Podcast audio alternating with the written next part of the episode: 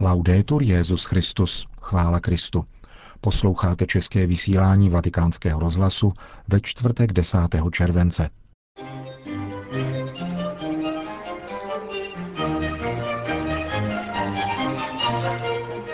Krátkých zprávách a rozhovoru s novým ředitelem tzv. Vatikánské banky se v druhé části pořadu vrátíme k sobotní promluvě papeže Františka k občanům městečka Izernia z jeho pastorační návštěvy v kraji Molíze. Hezký poslech přeje Milan Glázer.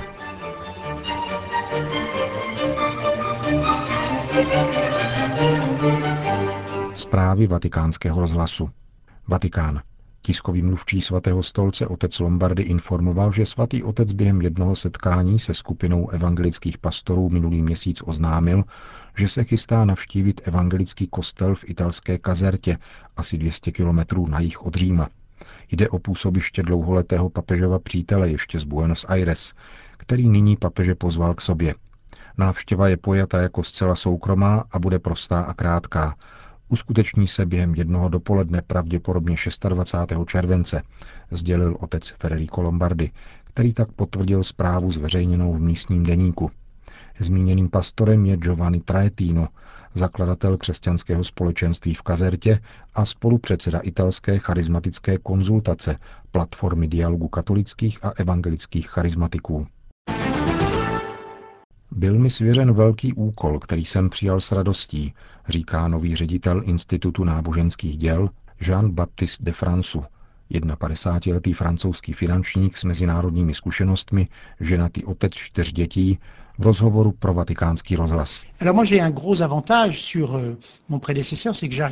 Mám velkou výhodu vůči svému předchůdci Ernstu von Freibergovi, protože přicházím poté, co on zde odvedl velký kus práce, za níž mu skládám poklonu.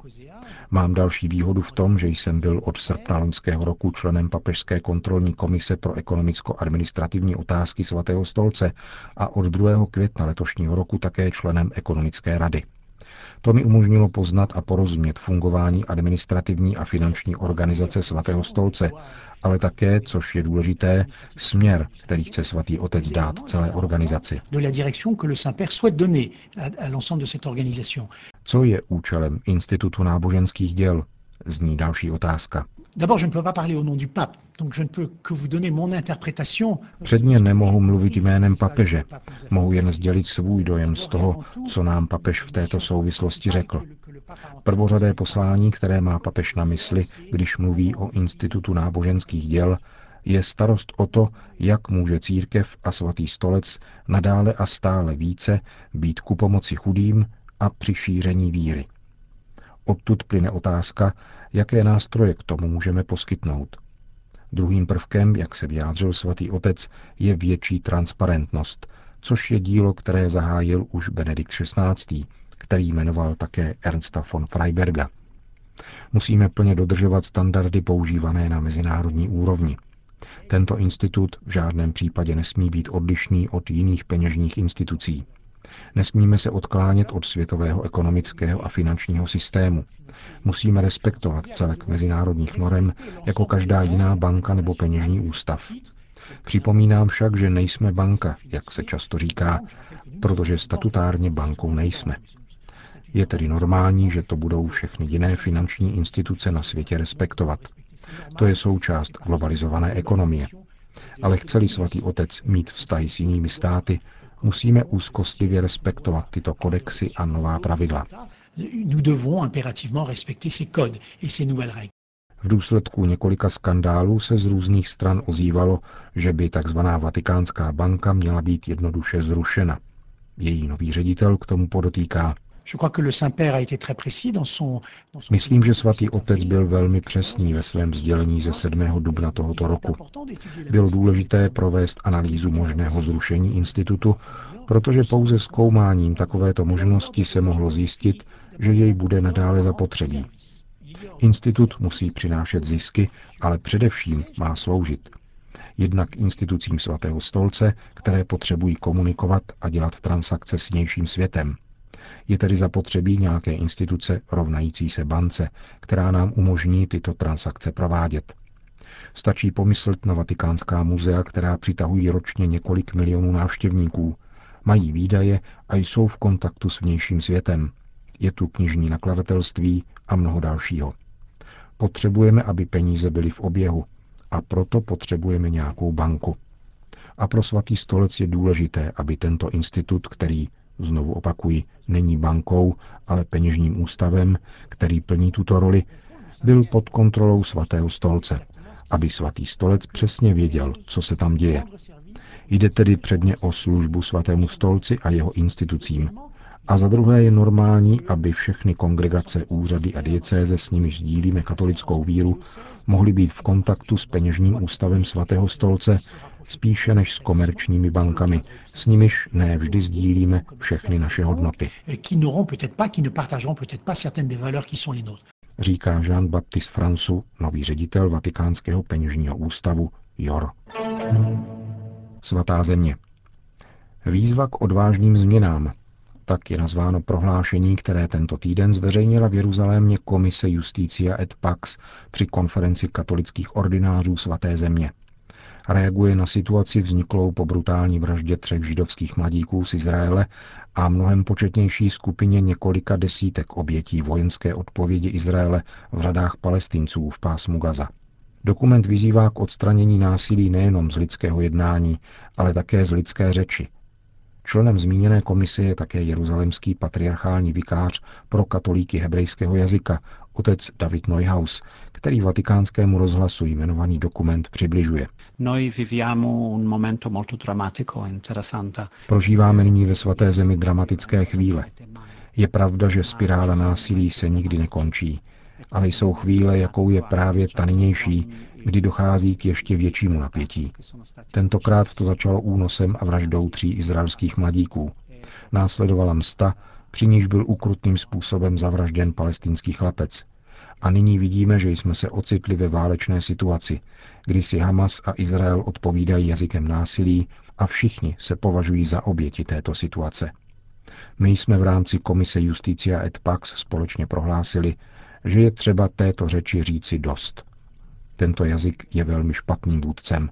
Nepřijímá odpovědnost za dobro lidí, za dobro mládeže – Poukazujeme tedy na odlišný jazyk používaný svatým otcem během jeho návštěvy ve svaté zemi, když pozval prezidenty Izraele a Palestiny sem do Vatikánu, aby dal vznik novému druhu jazyka. Všechno se totiž začíná od slov. Bůh stvořil svět svým slovem a my tvoříme svůj svět jazykem násilí. Skutečně tedy nadešel čas, jak se praví ve zmíněném prohlášení, abychom nalezli nové vůdce s prorockou vizí lepšího světa, než je ten, ve kterém nyní žijeme. Říká izraelský jezuita otec David Neuhaus. Konec zpráv.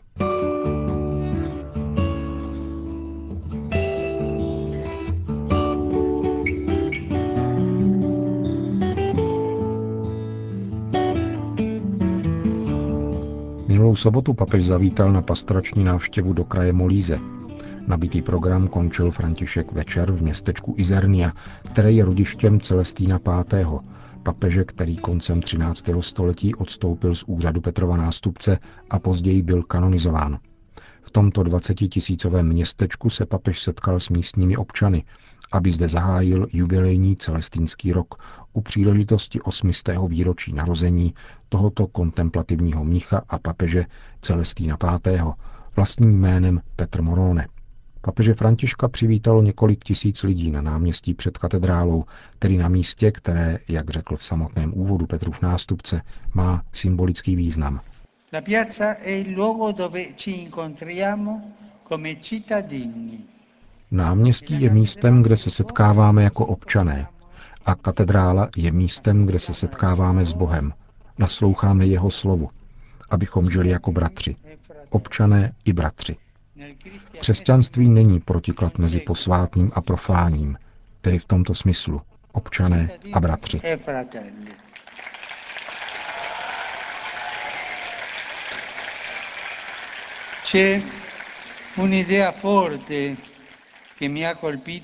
V souvislosti s odkazem Celestína V. mne napadla silná myšlenka. On, stejně jako svatý František z Asizi, měl silný smysl pro boží milosedenství a pro skutečnost, že milosedenství boží obnovuje svět. Petr Morone jako František z Asízy dobře znali společnost svojí doby a její velké nedostatky. Byli velice blízcí lidem, lidu. Měli stejný soucit jako Ježíš s tolika sužovanými a utlačovanými lidmi, ale neomezovali se na rozdávání dobrých rad či zbožných útěch. Jako první přijali rozhodnutí k životu proti proudu. Rozhodli se svěřit otcově prozřetelnosti nejenom úkonem osobní askeze, ale prorockým dosvědčováním otcovství a bratrství, jež jsou evangelním poselstvím Ježíše Krista. E Vždycky mne zasahuje, že tito svědci díky svému mocnému soucitu s lidmi cítili potřebu dávat lidu to nejcennější, to největší bohatství, otcovo milosedenství, odpuštění. Odpusť nám naše viny, jako i my odpouštíme našim viníkům.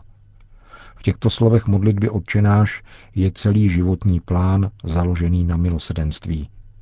Milosedenství, prominutí, odpuštění vin není jen něčím zbožným, intimním, nějakým duchovním paliativem, nějakým druhem oleje, který by nám pomohl být sladší, lepší. Nikoli. Je to proroctví nového světa. Milosedenství je proroctvím nového světa, ve kterém pozemské statky a práce budou rovnoměrně rozděleny a nikdo nebude zbaven potřebného, protože solidarita a sdílení jsou konkrétním důsledkem bratrství.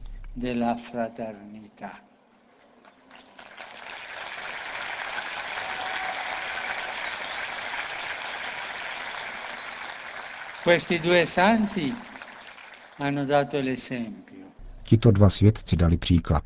Jako klerici jeden byl jáhnem a druhý biskupem, římským biskupem, věděli, že musí jít příkladem v chudobě, milosedenství a úplném zřeknutí se sebe sama. To je smyslem nového občanství, které silně pocitujeme tady, na tomto náměstí před katedrálou, odkud k nám mluví památka svatého Petra Moroneho, Celestína V. To je ten nejvíce aktuální smysl tohoto jubilejního celestínského roku, který tímto zahajuji a během něhož zůstane pro všechny otevřena brána božského milosedenství. Není to útěk, není to únik před realitou a jejími problémy, ale odpověď přicházející z Evangelia. Láska jako očistná síla svědomí, síla obnovy sociálních vztahů, síla plánování jiné ekonomie, která klade do svého středu člověka, práci a rodinu na místo peněz a zisku.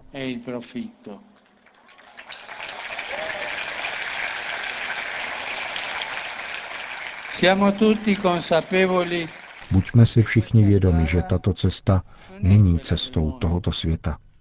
Nejsme snílci a blouznivci, ani nechceme vytvářet mimo světské oázy. Spíše však věříme, že tato cesta je dobrá pro všechny. Je to cesta, která opravdu vede ke spravedlnosti a pokoji. A víme také, že jsme hříšníci a že jsme jako první vždycky pokoušení nejít touto cestou a přizpůsobovat se mentalitě tohoto světa, mentalitě moci a mentalitě bohatství. Proto se svěřujeme božímu milosedenství a zavazujeme se s jeho milostí přinášet plody obrácení a skutky milosedenství. Tyto dvě věci, obrácení a prokazování milosedenství, ať jsou vůdčím motivem tohoto jubilejního celestínského roku. Kéž nás vždycky na této cestě provází a podporuje Pana Maria, Matka milosedenství. To byla promluva, kterou papež František pronesl v městečku Izernia na závěr své pastorační návštěvy v kraji Molíze minulou sobotu.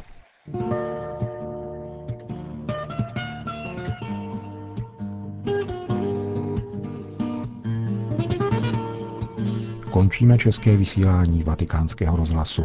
Chvála Kristu. Laudetur Jezus Christus.